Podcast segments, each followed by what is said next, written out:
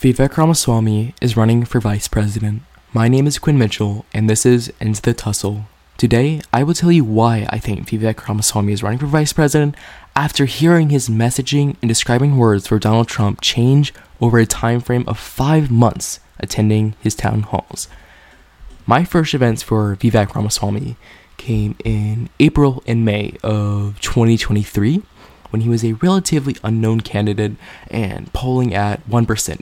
Um, immediately in his opening message, I recognized what an outlier he was in terms of his messaging among opponents.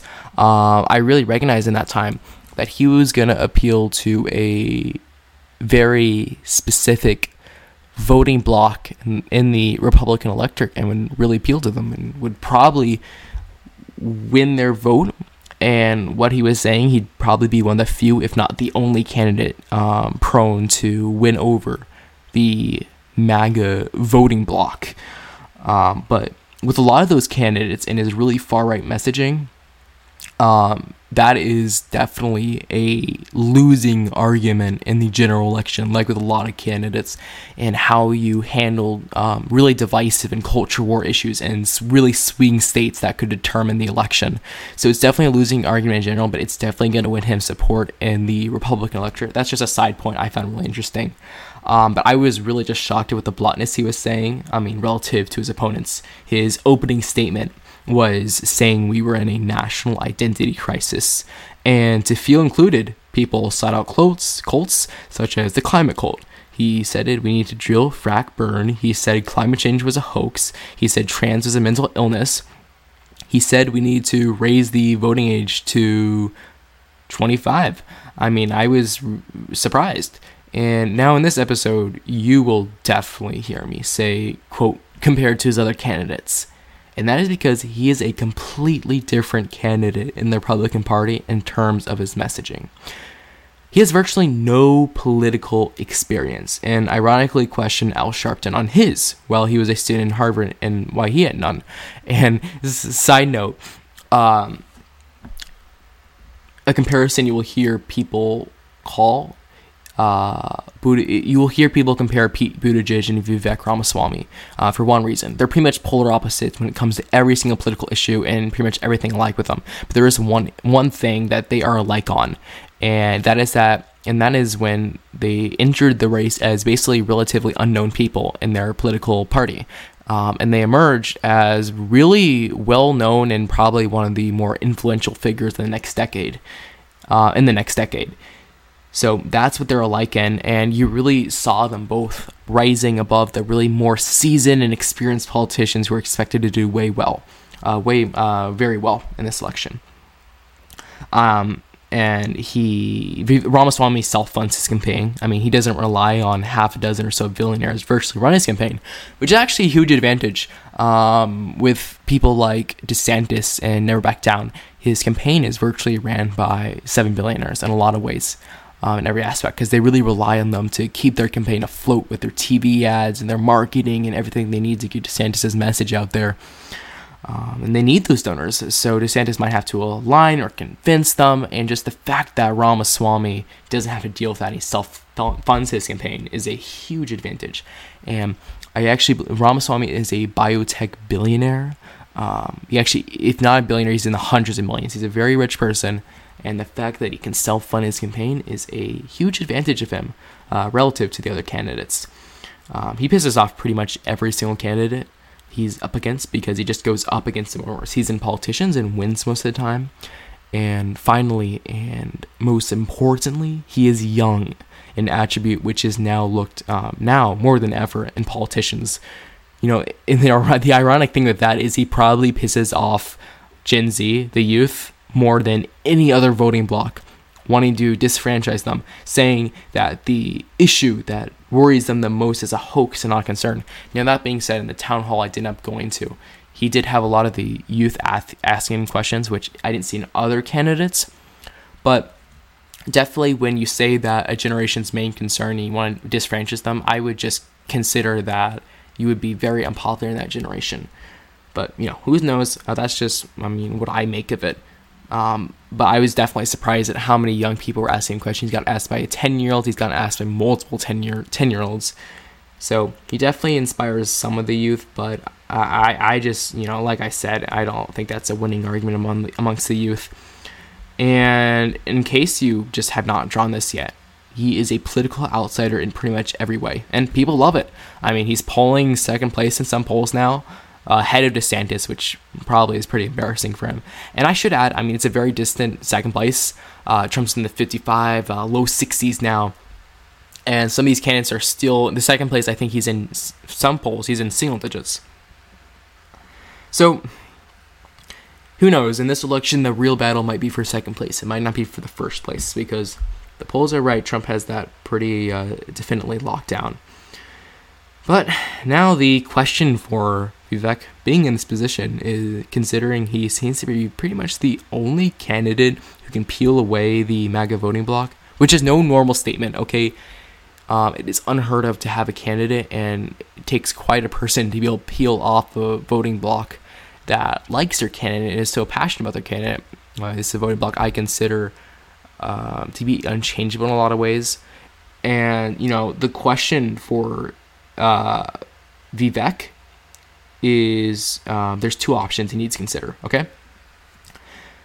When it comes to being a president or vice president, now, the first option will result in Trump getting pissed off at you. If you continue to rise at the polls and he starts to consider you a real threat, rather than just someone who continues to defend you at a Republican presidential debate, and if he no longer considers you an advantage and he thinks that you actually want to be president, okay? And, you know, that f- concern haunts, haunts many politicians in this country. I mean, there's some politicians who the MAGA support's just too big that if they go against Trump, Trump will basically cancel him, lose all that support, and will put up a candidate who supports him. That's just a Trump strategy, which is pretty interesting and works quite successfully. Um, even through they've lost a lot of generals that they usually do in the primaries. So now Trump attacking Vivek would be detrimental to him, considering he is basically a Trump lookalike and his large block of support lies around the MAGA base. That's not saying he has the support, but a lot of people like the like him, and a lot of people liking him in the MAGA movement, which makes up more than half the Republican electorate, that could pretty much define his political career outside of Trump. When Trump retires, he could be the next Trump. Um, so that would definitely define him in a lot of ways. So choosing if you actually want to be president or vice president in a cycle is a huge decision. Decision, and he's actually, in my opinion, going for the decision that political politically suits him more, and that that is the latter. Um, and I really think he's running for vice president. Um, and here's why. Before he rose um, in the polls and became a well known figure in American politics, he would often attack Trump. Uh, not a lot of people think that, and it's even more surprising to Trump supporters to hear that, and it's even more detrimental to him as these continue these these continue statements to come out. But after January 6th, he said, and I quote, "What Trump did last week was wrong, downright abhorrent plain and simple. And in May, in a town hall I went to, he said that if Trump did not attend the debates, it would essentially disqualify him from being president. And then went on to say he was the establishment. Because if he could not debate Trump, how could he sit across the table from Xi Jinping? Now, knowing the backstory of how he used to describe Trump, I would like to go now to the town hall I attended on Saturday to just let everybody um, in my viewership know how he has changed uh, what he's saying now. So on Saturday, I attended a Ramaswamy event in Newport, New Hampshire. It was a night event. Um, it was a school night. So definitely wasn't my favorite event relative to the time and the time frame of it. I was yawning. I was pretty tired, and he was pretty late. He was like 40 minutes late.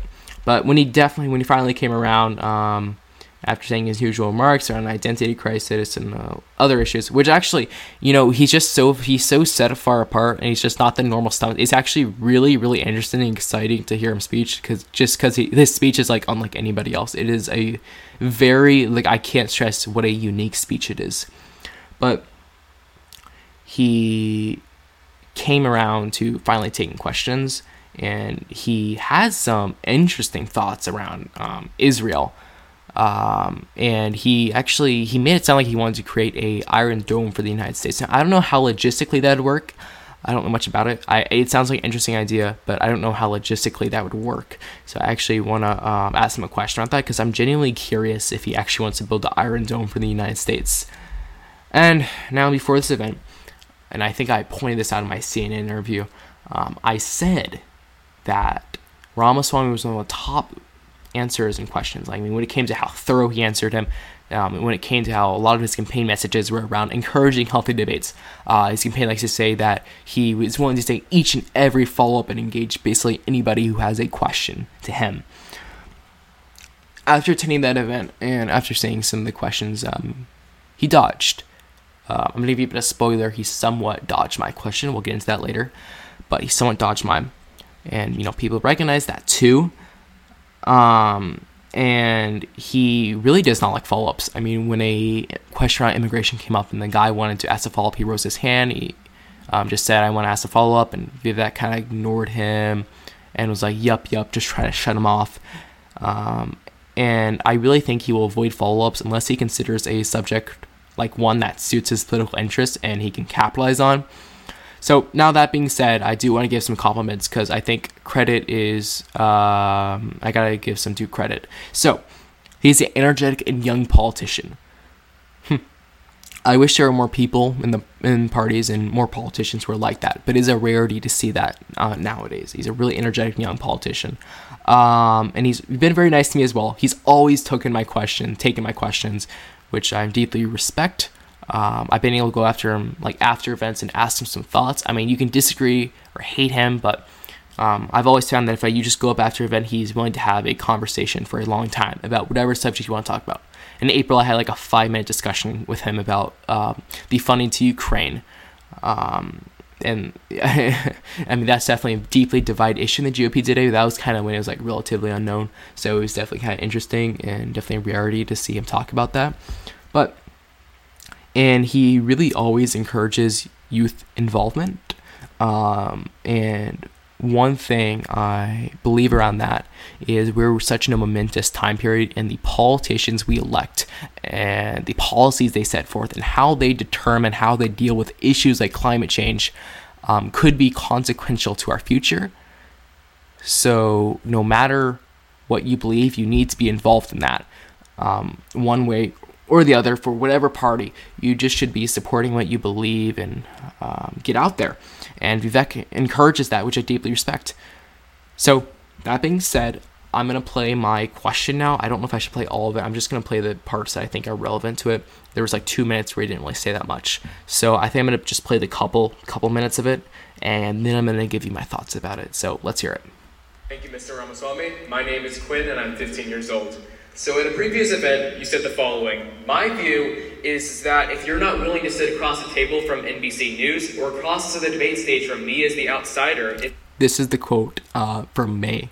Um, the Daily Beast broke that Ramaswamy said this. Just a little bit of backstory. This is what I'm referring to. If you're Donald Trump, then I don't think you're fitted to be the person sitting across the table from Xi Jinping. In a later interview, you said you were fine with Trump skipping the first couple of debates. First couple is the key. Yeah. Why the change in tone? Is it because you think there might be a, a place for you in the Trump administration? Thank you so much. Yeah, the answer, I appreciate that. I, what's your name? Uh, Quinn. Quinn, appreciate it. 15 years old, engaged in the process. I appreciate you.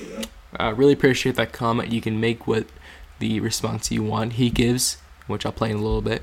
Uh, but I, I, do really appreciate that comment, so thanks, Vivek.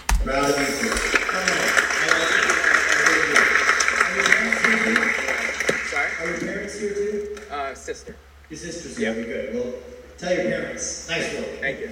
I appreciate that too. So, I know I'm not looking for a number two position. I think that it's just the way you're going to make contributions to this country. That's the way I think Donald Trump and I probably share something in common. Neither of us do well in the number two position. I do expect him to be my advisor. And I would say probably in my first year, probably my most important mentor in the White House. I don't want to reinvent the wheel.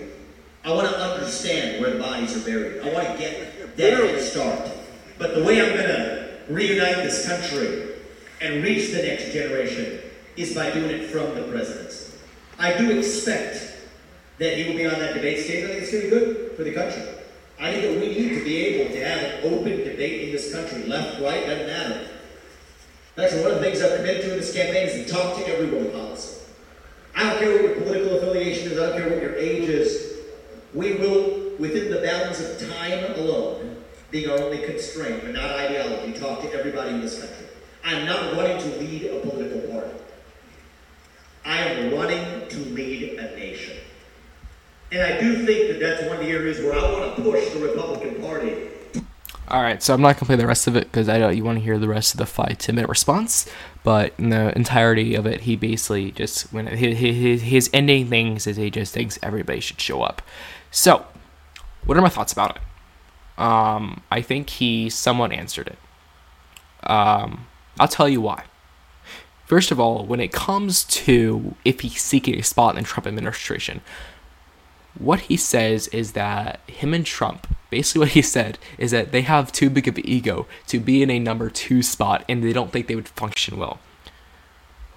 What I drew away from that is he isn't downright saying absolutely not. I would, I, you know, I would never ever serve in the Trump. No, he's not saying that.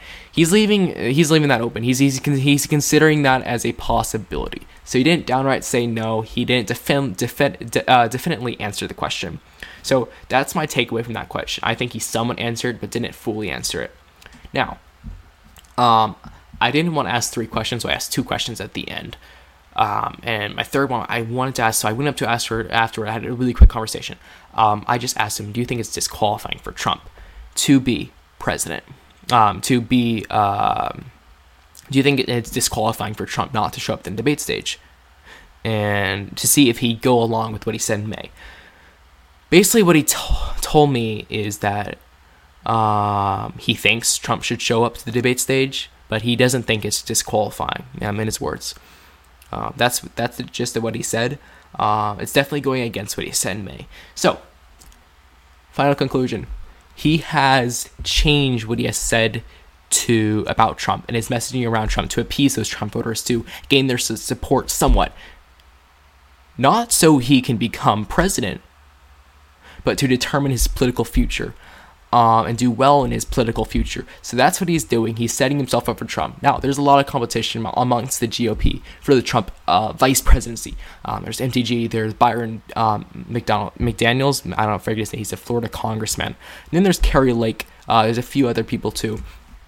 But I think uh, Vivek Ramaswamy is a very viable option. He's certainly um, looking to that. Um, he's a very popular person within the MAGA movement. And that, that being said, he doesn't exactly have the votes of the MAGA movement but he is very well liked, and that's where a lot of his support um, is. So, if he continues to rise in the polls, Trump will probably consider him a threat. Um, just because what he is saying, it aligns with so much of what the MAGA movement believes. Um, and he he is aligning himself to be Trump's vice president, and that's why he is leaving that option opening open, and that's why he is not definitely saying that he would not be Trump's vice president, and that's why he's changing his messaging. That's those are some of my thoughts. Um, I'll be back next week. I have a very busy schedule this week with 12-hour school days, so I won't be won't be really able to respond. I just wanted to rush this episode tonight. Uh, if you have any questions or just want to reach out, my email is quinnmitchell2024 at gmail.com. My Twitter is into the tusk. We reached 900 followers. A thousand is next. We're, we're trying to shoot for the moon here. Uh, hoping we can get to that. Um, next uh, next week, uh, I think I should be going to two events this week. I I had some um, I had to work some miracles with my advisor at school to get to these, but I think I hopefully I achieved that. Um, RFK is coming to Walpole tomorrow. It's my hometown. He's coming five minutes away, so I'm hoping to get to that. Hoping to ask him a question. I don't know if his campaign manager Dennis Kusuch. I, I'm butchering his last name. He's a pretty uh, famous presidential candidate. I don't know if you'll. I didn't think he actually exactly liked my question to RFK last time I saw him, which was like if he beat Trump's VP. Uh, well, I'm hopefully I'll get to ask my question. I'm going to Christie on Tuesday. I want to challenge some stuff. I'm st- still considering. Christie is definitely one of the more harder candidates to form a question there. So wish me luck. Now, those are the two candidates um, I'm going to see this week. The schedule is prone to change, but my Sunday episode will hopefully be around some question like because this episode is basically based on the question I asked Ramaswamy and some of thoughts and how his messaging has changed. So we'll, we'll see what those questions bring. I hope they bring something uh, podcast worthy. If not, I'll just talk about some experiences I've had in the 2020 primary. Now, suggestions, ideas, whatever, feedback, I don't care. Um, um, email quinnmitchell2024 at gmail.com. I don't want this podcast to go on forever, but um, if you really like the podcast, um, please make, make sure to leave it a five star review. I greatly support it. it. The algorithm likes it more if I have five star reviews. So I greatly support that. I don't want to take up any, any more of your day. So thank you so much for watching this, and I will see you guys next week. Thank you so much. Bye bye.